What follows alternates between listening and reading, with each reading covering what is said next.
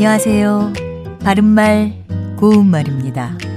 여러분은 주제라는 단어를 들으면 먼저 어떤 게 떠오르시나요?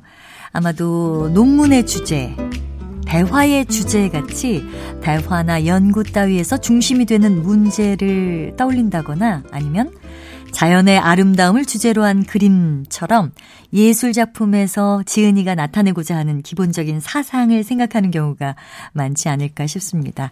이 경우에 주제는 주인 주자에 제목 제자를 쓰는 한자어입니다. 자, 그렇다면 주제가 말이 아니다. 내 주제에 이런 고급 승용차는 어울리지 않는다. 이런 문장에서 나온 주제의 경우는 어떨까요? 이때는 한자어가 아니고요. 우리 고유어 표현입니다.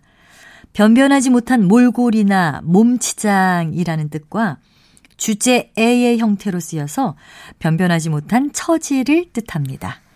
그리고 유난이란 말도 보통 한자어로 생각하기 쉽지만 우리 고유어 표현입니다.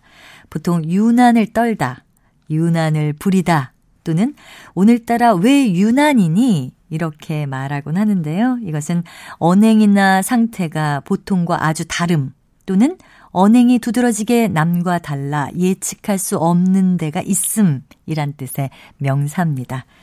여기서 나온 것으로 형용사 유난하다와 유난스럽다 그리고 부사 유난스레 같은 것도 있습니다. 바른말 고운말 아나운서 변희영이었습니다.